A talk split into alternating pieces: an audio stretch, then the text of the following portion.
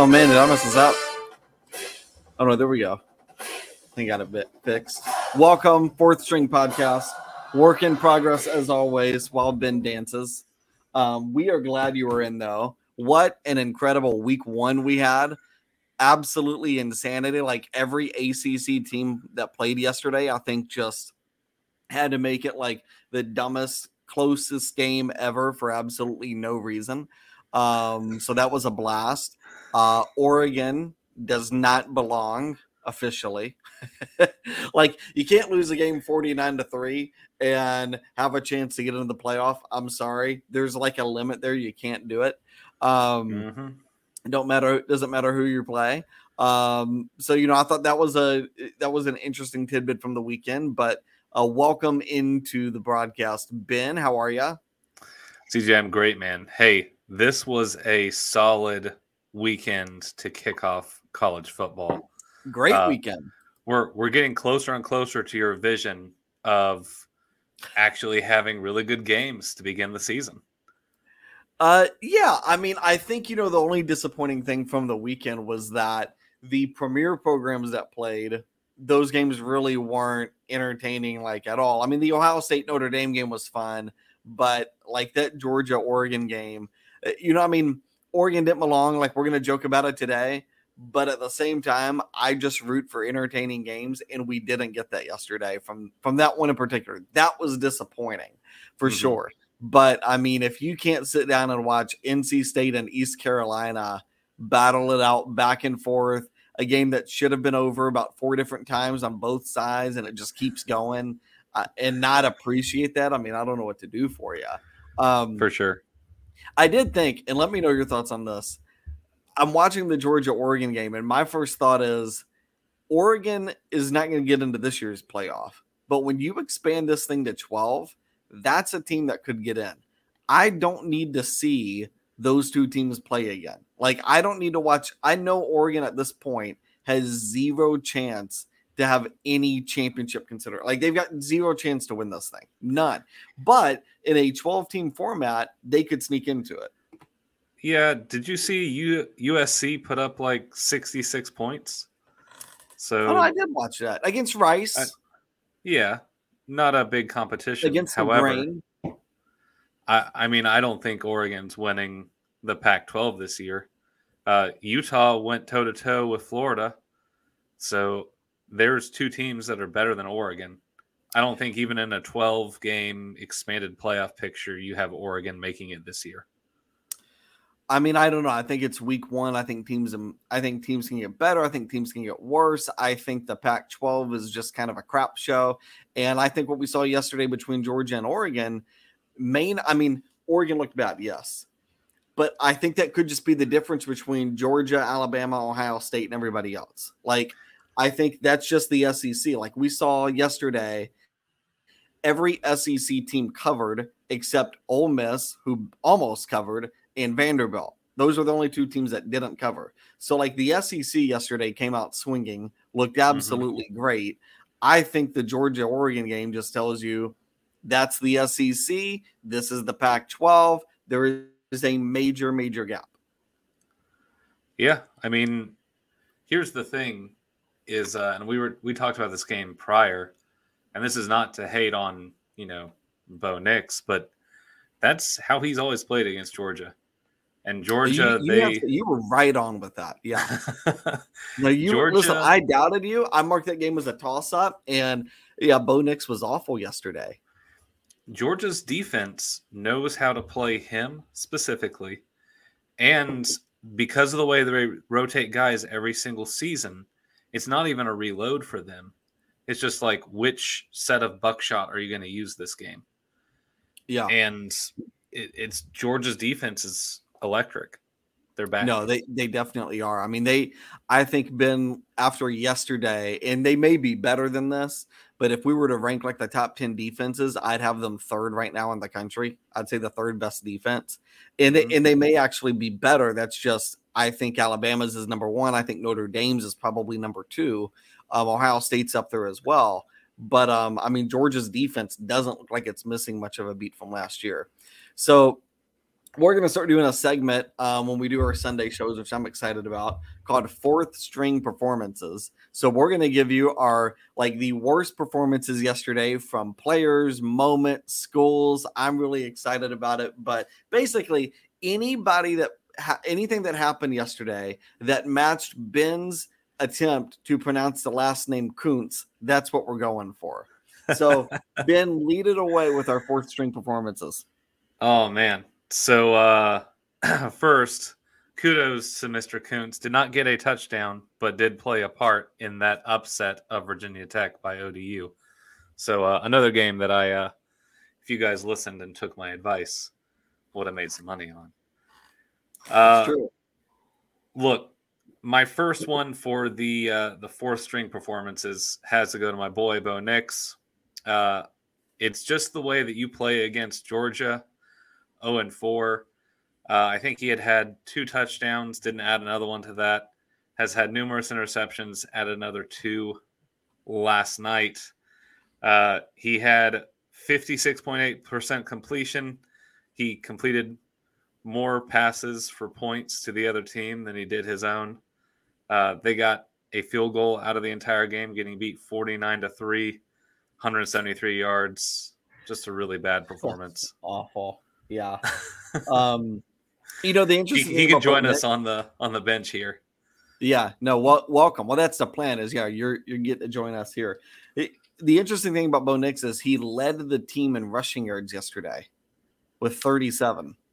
Yeah, well, I mean, they couldn't run the ball. He's like, got legs. He was bad. I mean, like, listen, we put Bo Nix on their Ben. I think we should just put the entire Oregon team and coaching staff. You're right. Uh, yeah, I mean, Bring it was the whole Ducks.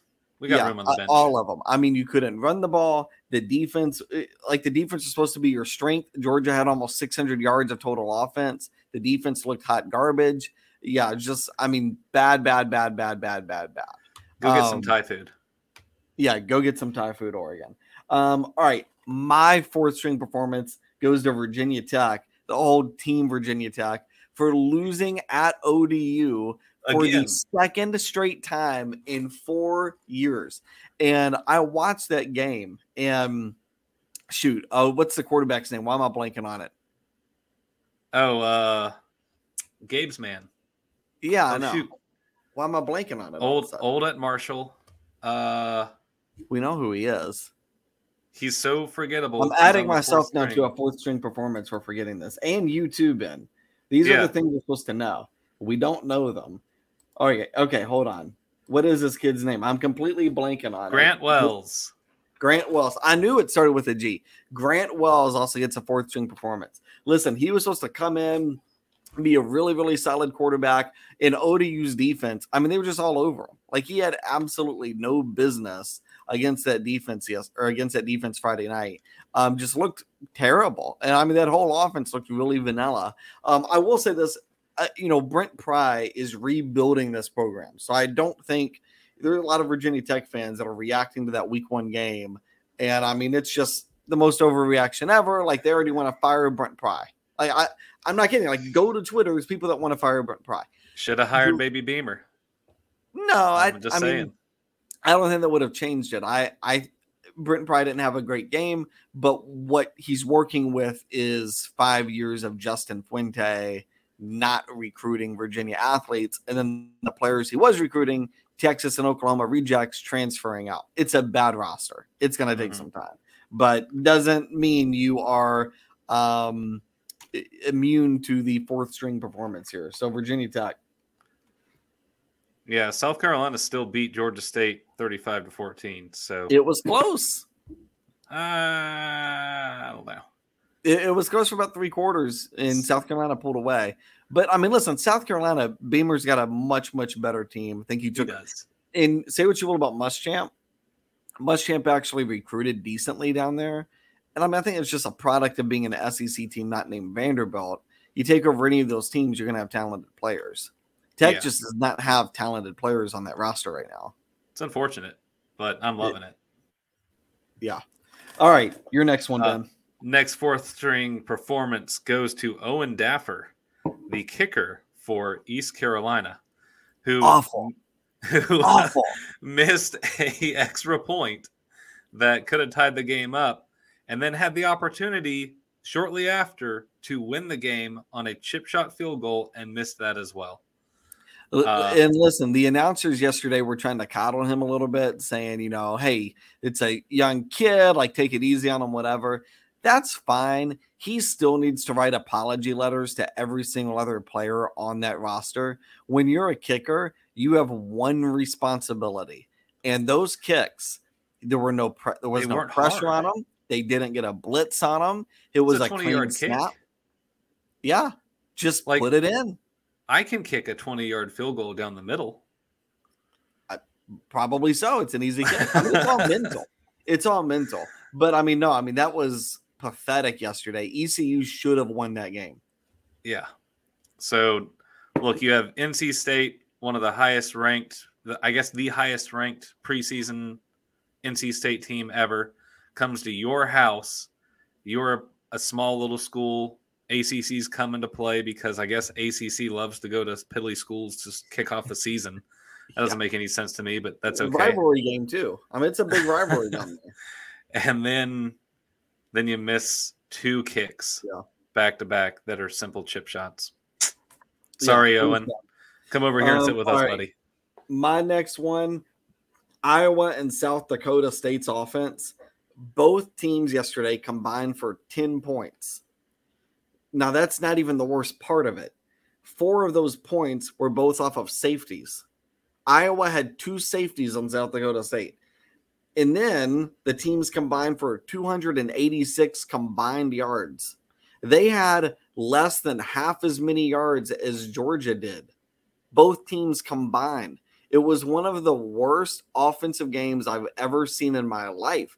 And people on Twitter kept saying, Oh, you got to tune into this game. And I was getting texts from friends like, You got to put on Iowa and South Dakota State. Guys, I could not watch that game. I tried it on three different occasions. It was the most boring game I have ever put on in my entire life. That was awful. So, congratulations, Kirk Ferentz, South Dakota State, the Bunnies. Both of your offenses absolutely pathetic yesterday. Both of you worthy of a fourth string performance. Oh man, not not a great game to tune into. No. Uh, my next one seven to three and no touchdowns. yeah, when you have multiple safeties in a game, it's something that is not often to behold. Iowa could have won the game with just the two safeties. Could you imagine a game being four to three? Uh, I watched a three to two game uh, where Auburn scored all the points against Mississippi State one year. Most boring game I've ever seen. Uh, I Did it end like won. that? Did it end three to two? Yes. Yes. That's incredible. Yep. It was terrible. Yeah. Uh, I watched it in Greenville, South Carolina, and I was embarrassed. So uh, I would have been too. Yeah that that entire that was the, my 2008 freshman season. I think Auburn won four, five games, something like that. Was that Tubbs last year? Uh, it was. Yes. Okay. Yeah, yeah, yeah, my uh my Auburn experience was amazing. We had a losing season freshman year, losing season senior year. I was there five years because I took a year off in to get residency because college is expensive, and I didn't get all those things that now are forgiven. So Thanks. Yeah. Thanks, politics. Won a championship in between. Won a championship in between. Wildest yeah. thing. Insane. So, uh, Insane.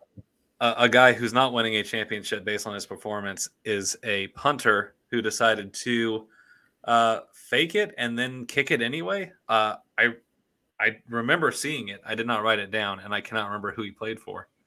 Uh, don't have a name. Oh yeah, yeah, yeah. Uh, do you do you remember this play? Who was this guy? Yeah, yeah. No, this was a um. I'm gonna see if I can find it. it was an FCS play. Yeah, FCS school. Um, if he had kept yeah. running, he could have gotten the first down. He oh yeah, no, it. he had the first down. It's like he had a brain fart.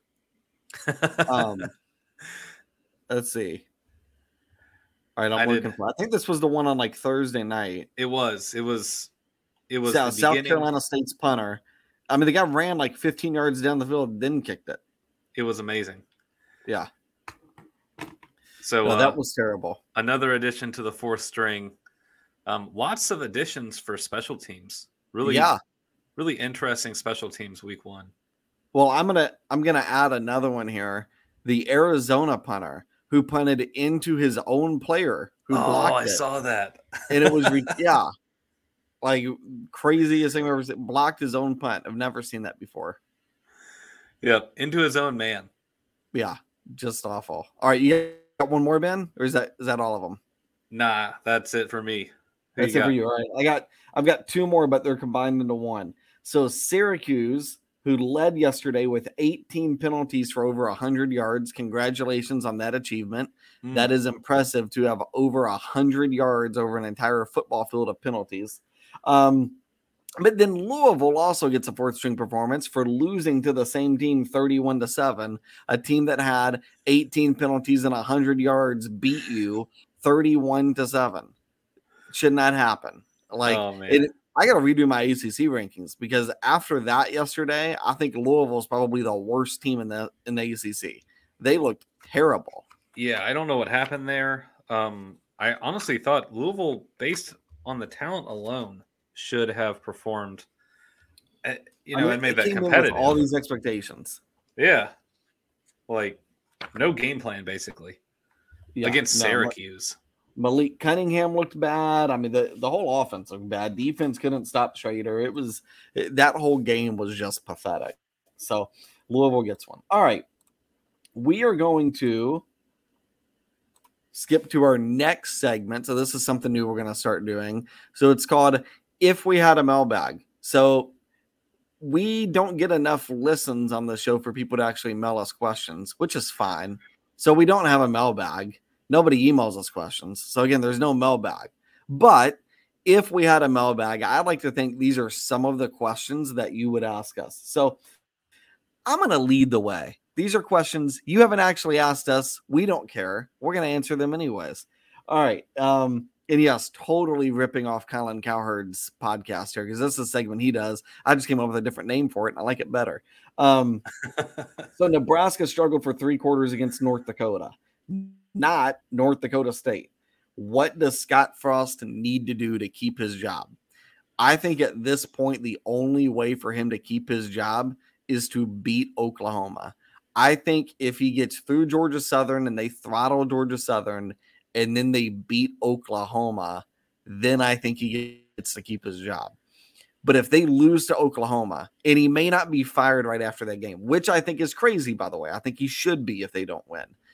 But even if he's not fired, I think there'll be a discussion upstairs. Hey, we're firing him at the end of the year, and I think it's over. So to me, that is his only path, and and it's not just. I think that keeps him there, like gets him some more time this year. But if they win that and still finish five and seven and can't get to a bowl game, I still think he's done. So you got to win that plus get yourself to a bowl game. But that's what I think he's got to do to keep his job. So, Ben, somebody were to ask you, what would you think of that? I mean, go back in time and beat Northwestern because that was one of your easy games. And yeah. unfortunately, look, if you if you look at the college football, uh, what was it? Odds of a coach getting fired before the end of the season. Um, in I think every single conference has their own. I didn't look up the stats for Scott Frost, but I would say he's probably got worse odds or better odds, depending on how you look at it, than Bryan Harsin does. Uh, oh, yeah, Harsin's yeah, yeah. like negative six thousand. So, uh, I would say Scott Frost getting fired before the end of the season is probably at you know minus ten thousand. Yeah, uh, and I mean he's. I'm, I don't think he has a chance. I mean he. I don't see how Nebraska beats Oklahoma. Uh, I don't, I don't see how Nebraska beats Indiana. So, I mean, well, yeah, and I mean Illinois let me down too yesterday because I thought Illinois looked good last week, and then watching them play that Indiana game, I didn't think they looked good anymore. I thought they looked about like we expected Illinois to look. Yep. But I mean, yeah, I'm looking at Nebraska, and I think pay really close attention to what does the Georgia Southern line come out to be? Because if that line is like less than 17 points, I think that's even Vegas telling you we have zero faith in this team. And I said this to start off the year, but Clay Helton is Clay Helton is the head coach at Georgia Southern.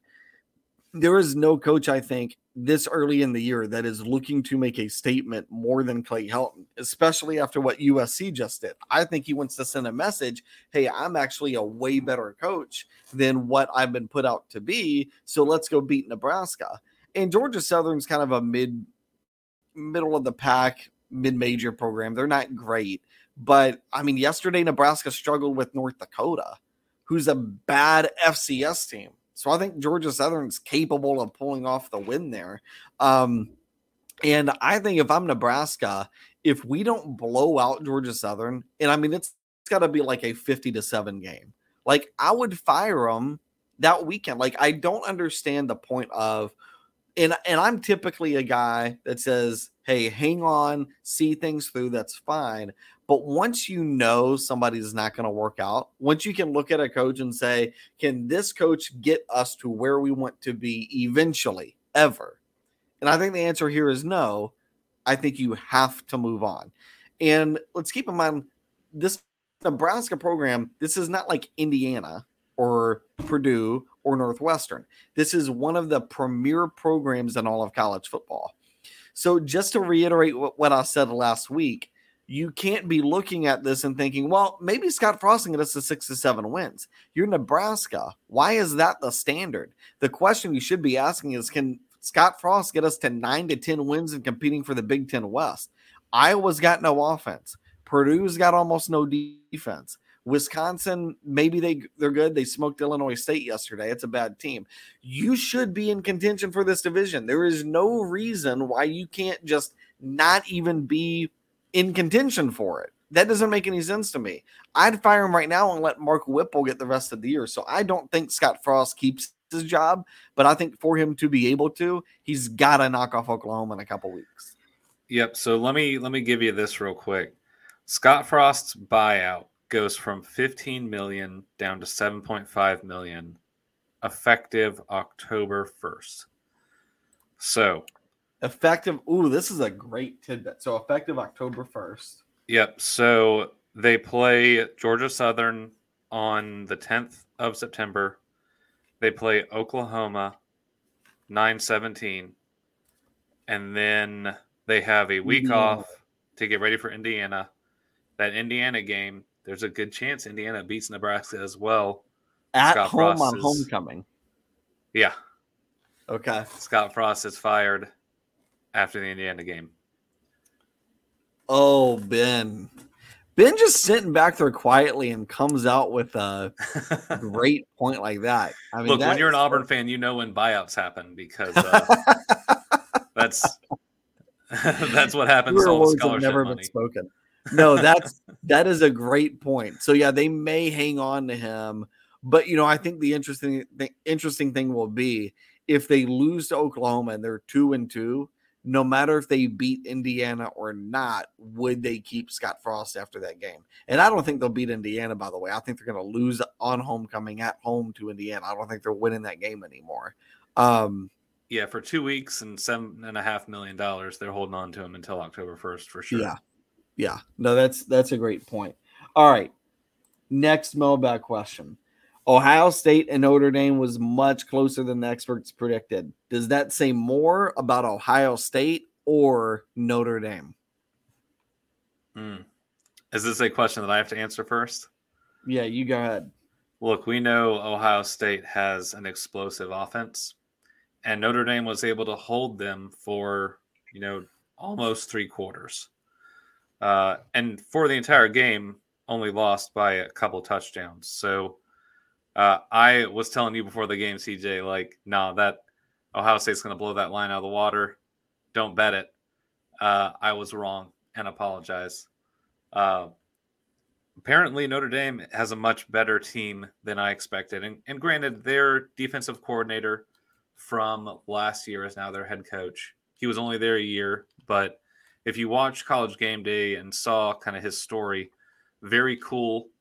Uh, very awesome leader, and Notre Dame is a good team.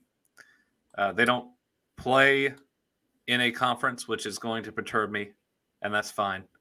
Uh, but as far as can they hang with the big boys, it looks like this year they can hang. They won't win, as we saw last night, but they can hang. They're a good team. Yeah. Well, and I said this a couple weeks ago. Actually, I think I said it last week that I think this Notre Dame team, top to bottom, is probably the best Notre Dame team they've ever had. Again, quarterback got to figure it out. Running back got to figure it out. He was good. I'm actually not. Yeah, and I'm actually not too surprised after yesterday. Now, I didn't bet this game. I laid off of this game. I thankfully laid off the Georgia Oregon game as well. So I didn't bet this one, but I'm not too surprised that Notre Dame kept it as close as they did. But I think yesterday we've learned more about Ohio State. And Ohio State fans are real upset because the receivers didn't look great yesterday, whatever. But here's the thing I saw with Ohio State the defense is already great. And I expected Jim Knowles to turn it around. But if you've looked at Jim Knowles' history as a defensive coordinator, it typically takes him about a year or two to really get his defense going. What we saw yesterday was they're already good. And the reason I think that is, is because this is the first program he's come into with a super super talented defense. So he's already come into this program with a really talented defense. He's got the personnel he needs. Now it's just using his system.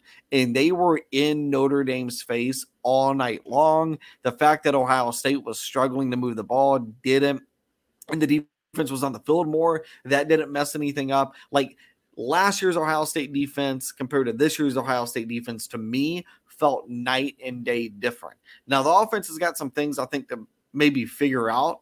But if the defense is going to play like that, they're going to crush everybody in the Big Ten. And I think they're a legitimate playoff contender. So I really liked what I saw from Ohio State yesterday. And if you look at the offense, it's not like it was bad. They had 172 yards rushing.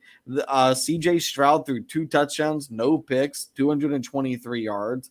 Um, Smith-Njigba, uh, he you know, left the game. He was injured, so that's definitely a loss. But I mean, I didn't think the offense was bad, and I think Notre Dame's strength, especially their coach, is their defense. And they still put up 21 points and moved the ball. So, I mean, that is beating Notre Dame 21 to 10. That's a very, very good win for me. So I felt like we learned more about Ohio State yesterday than we did Notre Dame.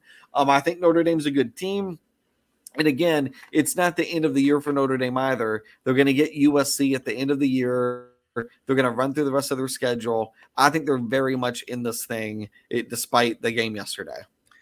Yeah, look, they have Clemson and USC, both who look very powerful. Uh, we haven't seen Clemson yet, but I mean, it's Dabo Swinney. Uh, we'll see them Monday night. So it, it could be, you know, they win those two major high powered Power Five games, they're right back in. Yeah. Yep. No, you're absolutely right. Um, all right. Next question in our um, imaginary mailbag here. Every team in the SEC except Ole Miss and Vanderbilt covered yesterday. Georgia crushed Oregon. Florida upset number seven Utah. Arkansas beat Cincinnati. Has the gap between the SEC and the rest of the country widened? Uh, I wouldn't say it's widened. I think it's always been a step above. Uh, look, you've got the Big Ten and you've got the SEC.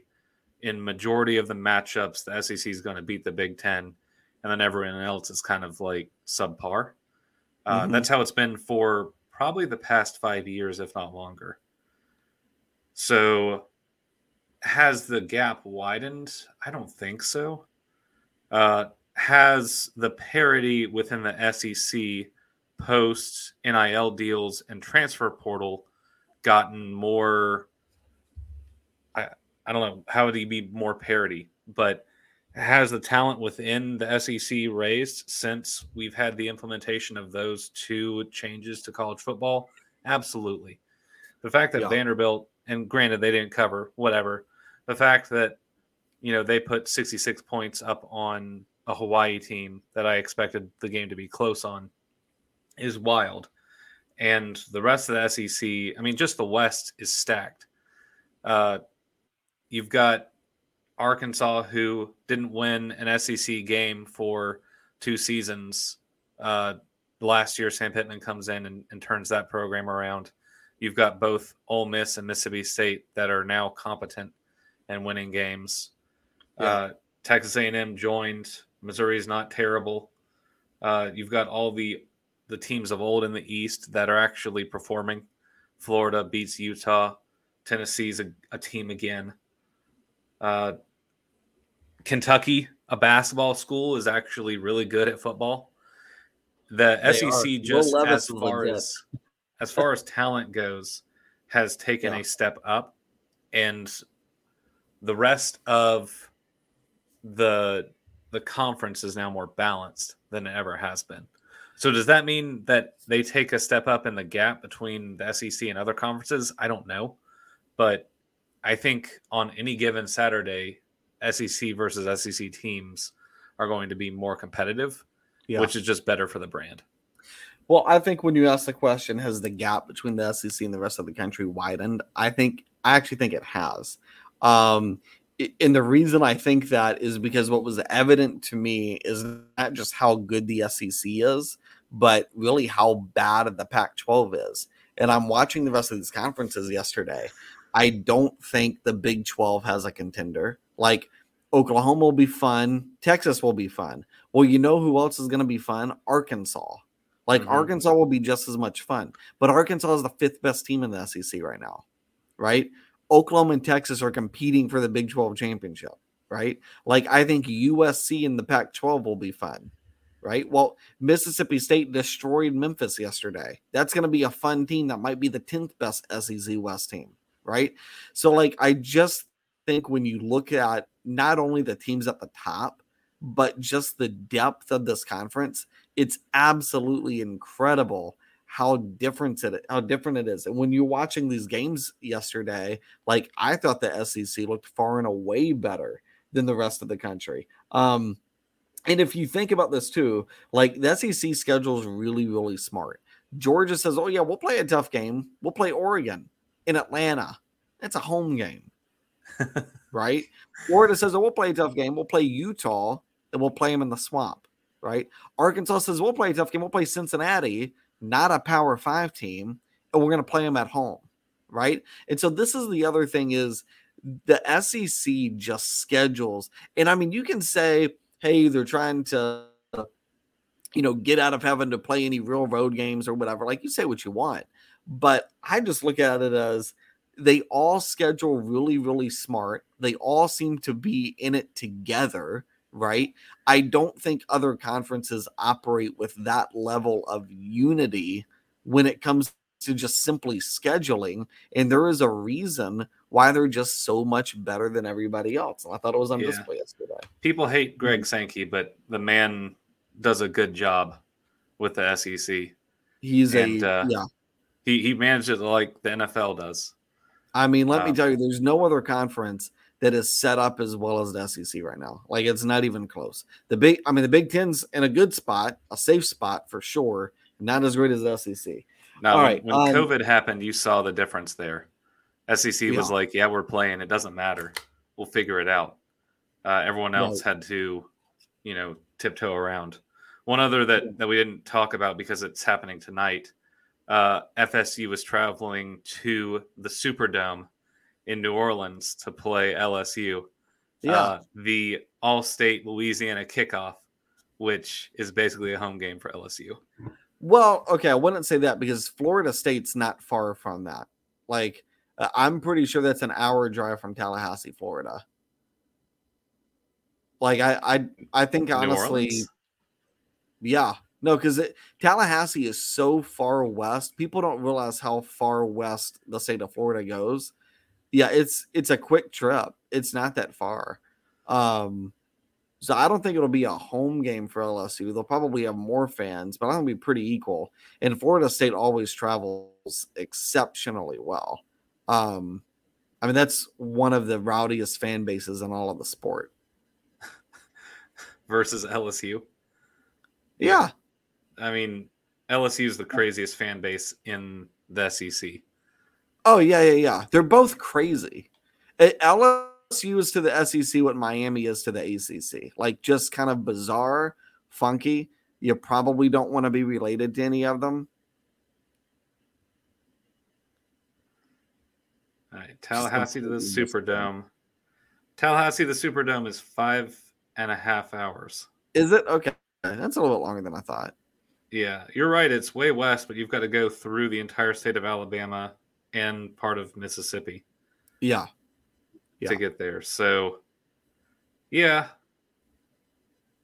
I, I mean, guess, five and a half hours for Florida State fans is nothing, especially on a holiday weekend. That's true. We'll do that. But I think yeah. Louisiana I mean, State University is like in Baton Rouge. I can see it on the map between each other's maybe an hour. Yeah, so it's close. You, um, you're right. It's it's good scheduling for you know FSU fans to be able to make it there.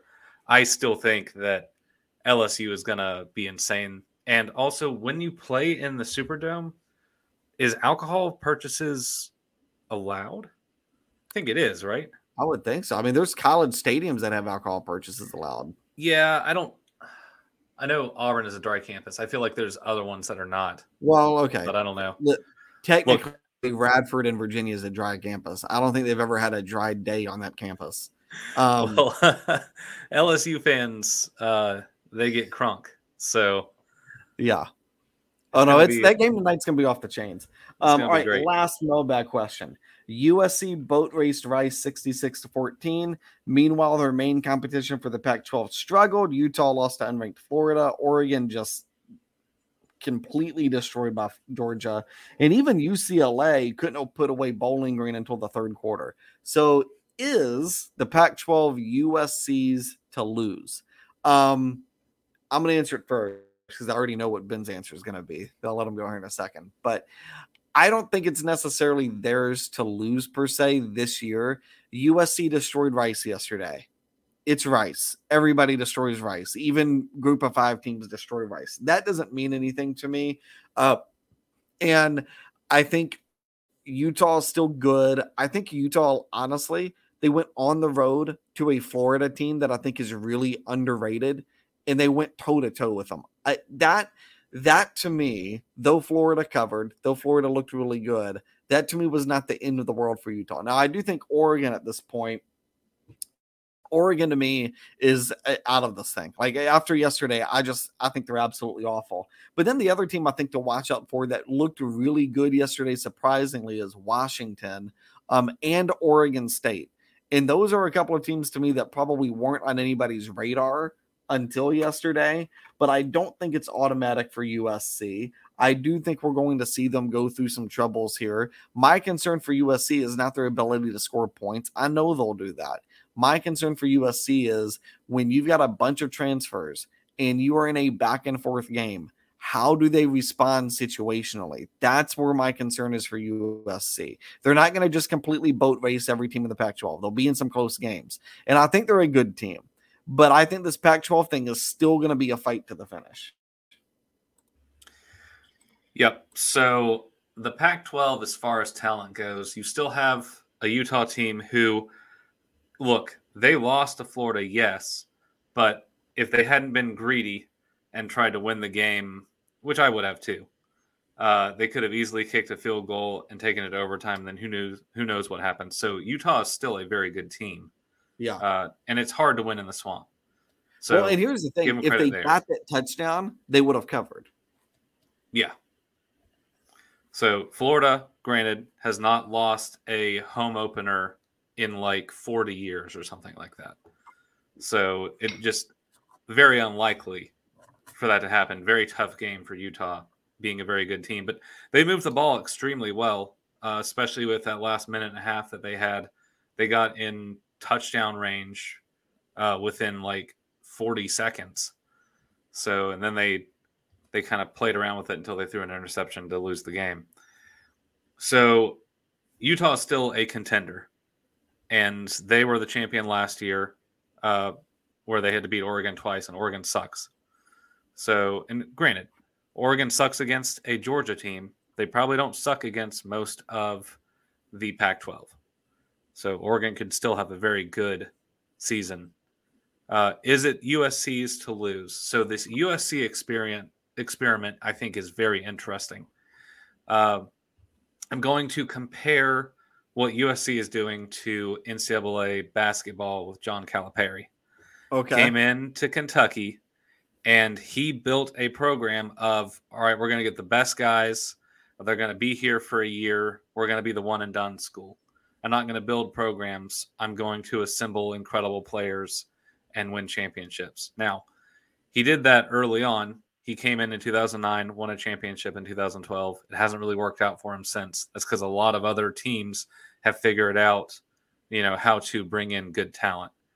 Uh, right. The transfer portal is fairly new, and a lot of teams who actually build programs and are used to building programs assemble their open holes based on what they need and not just land grab, let's get the best players. Right now, USC land grab, get the best players. Who cares who's on the team? I'm going to bring in all the good guys and we're going to have an all star team assembled year one.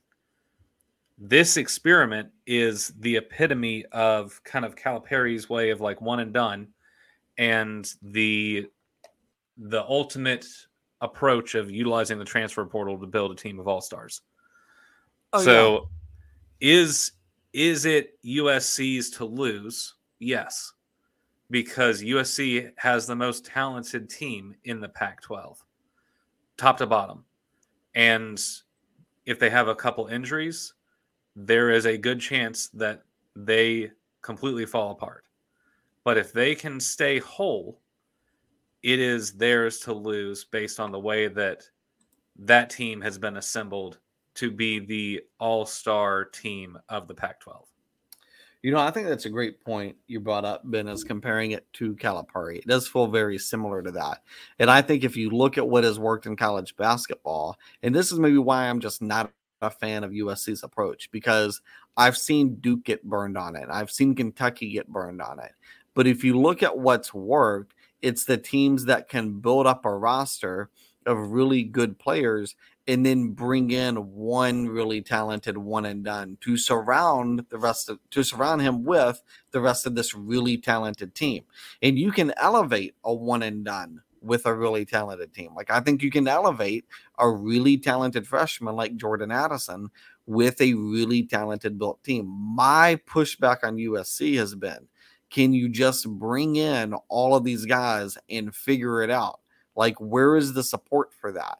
And I know it looked good yesterday, but that's where I think when they get into a you know tug of war with Utah in those situations, which is what decides most close football games, I like Utah a whole lot better. Um, all right, let's talk about some games happening uh, this week my favorite week of two games. Number one, Alabama goes at Texas. I think Alabama is going to win it by probably 20 plus. Um, mm-hmm. like I don't think it's going to be super close, but I'm really interested just to see how long can Texas hang with them. I think Texas has a really talented team, and I think they're coming out looking for blood. I think Sarkisian's looking for a really big win. I think that game, at least the first half of it, should be really interesting. Yeah, I uh, agree with that. Uh, it's where college game day is going to be. Um, it's going to be a good preview of you know the future of the SEC with Texas coming in in a couple years. Yeah. Uh, Sarkisian is the coach who used to be offensive coordinator at Alabama, so you've got those kind of storylines that go in. It's another Nick Saban uh, coordinator that has an opportunity to beat his old head coach. Probably not going to happen there. Uh, I think it's happened twice now. Yeah, with uh, with both Jimbo and Kirby Smart.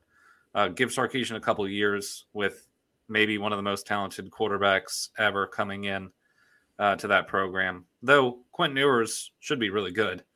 So no, I expect him to be really good. Yeah, yeah. So we'll we'll see.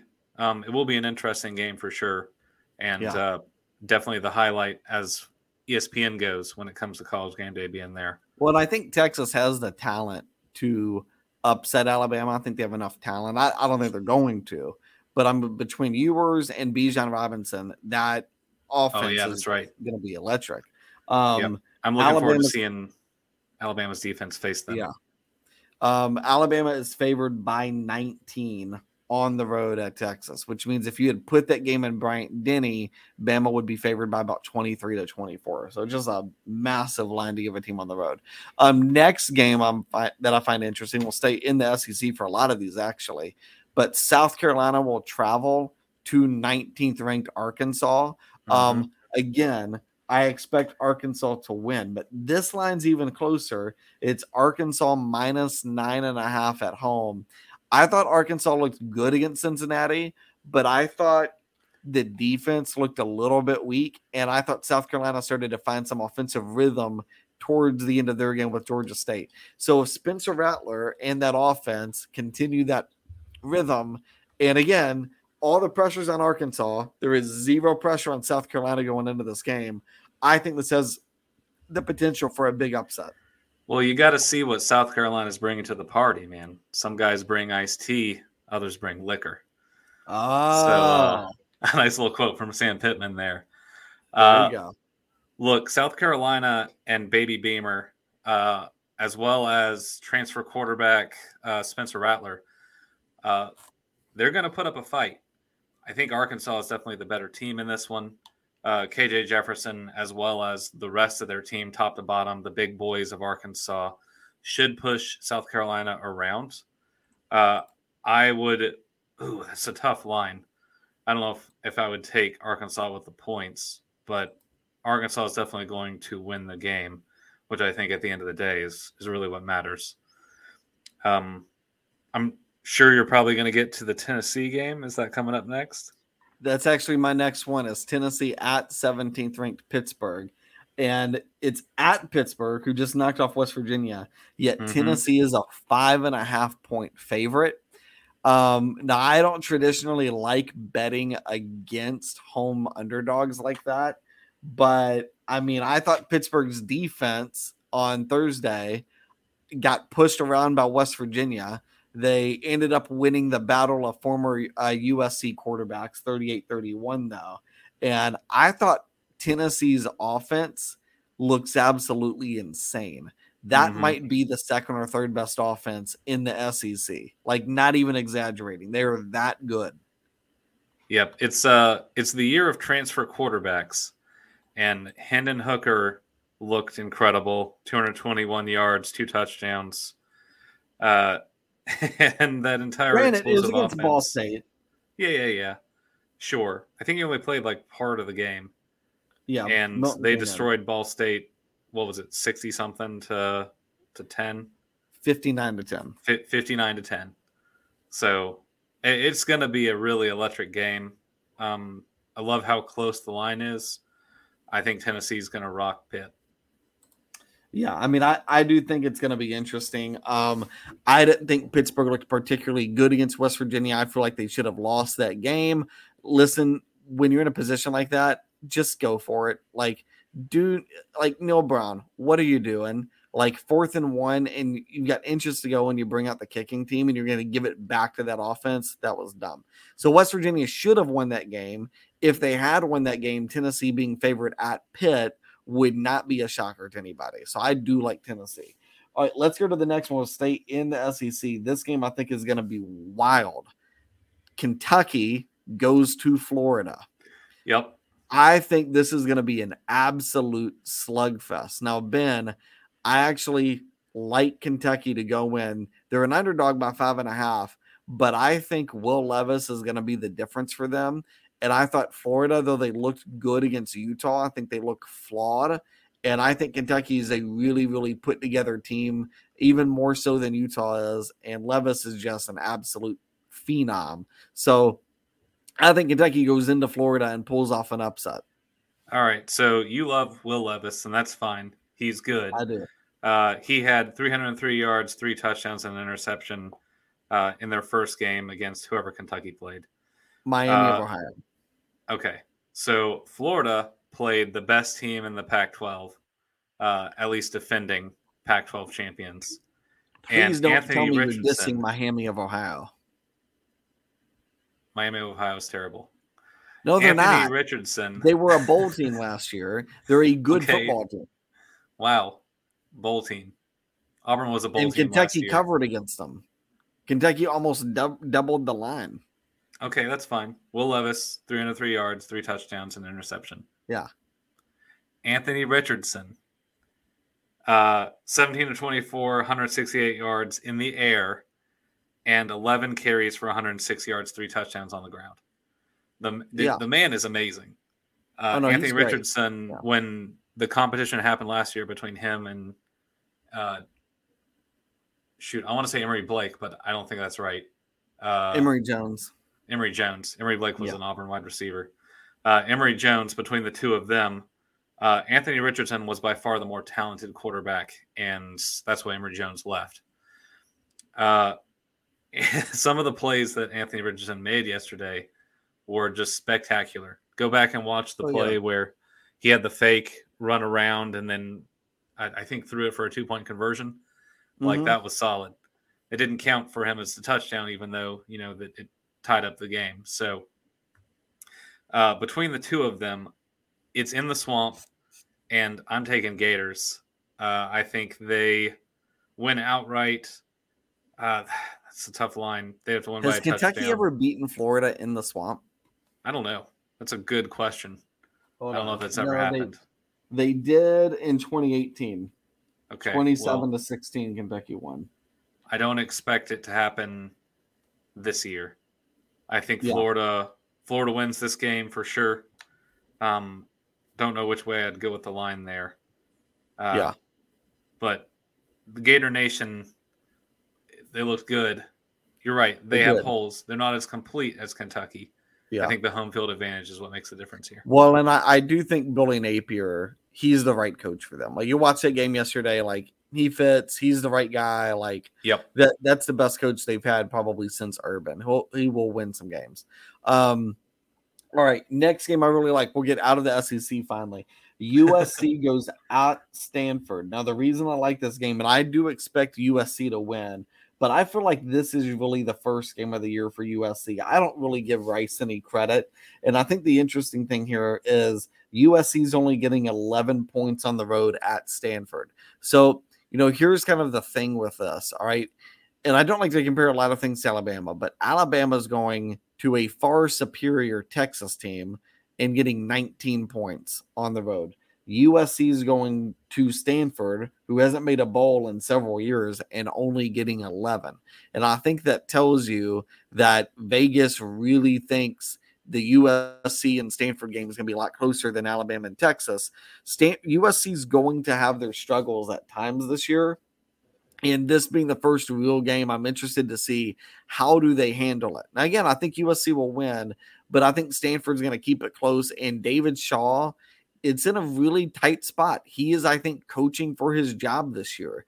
And one of the things I said a few weeks ago is I think with Lincoln Riley, every Pac 12 coach has gotten him circled, not just because it's USC, but because Lincoln Riley is just looked at like this coaching guru who's the smartest X's and O's guy in the country. And so if I can say, all right, I've got a win under my belt against Lincoln Riley, I can convince my AD to keep me around another year. So I'm interested to see how Stanford comes out in this game. That I think will be a fun game. I've got USC winning it though. I think it's going to be like a 30 to 17 ball game. Yeah. Uh, I'm very interested in this as well. Uh, I don't have Stanford doing well in the Pac 12, uh, one of the bottom feeders. And I think USC is going to come out and they know the stage that they're getting on here. Uh, look, it's it's USC by 11 points. I'm taking USC with the points in this one. Uh, I think yeah. USC comes out and they win by three touchdowns. Yeah. They're just uh, electric right now. And it doesn't take much for them to put up points. No, you're absolutely right. All right, uh, next game.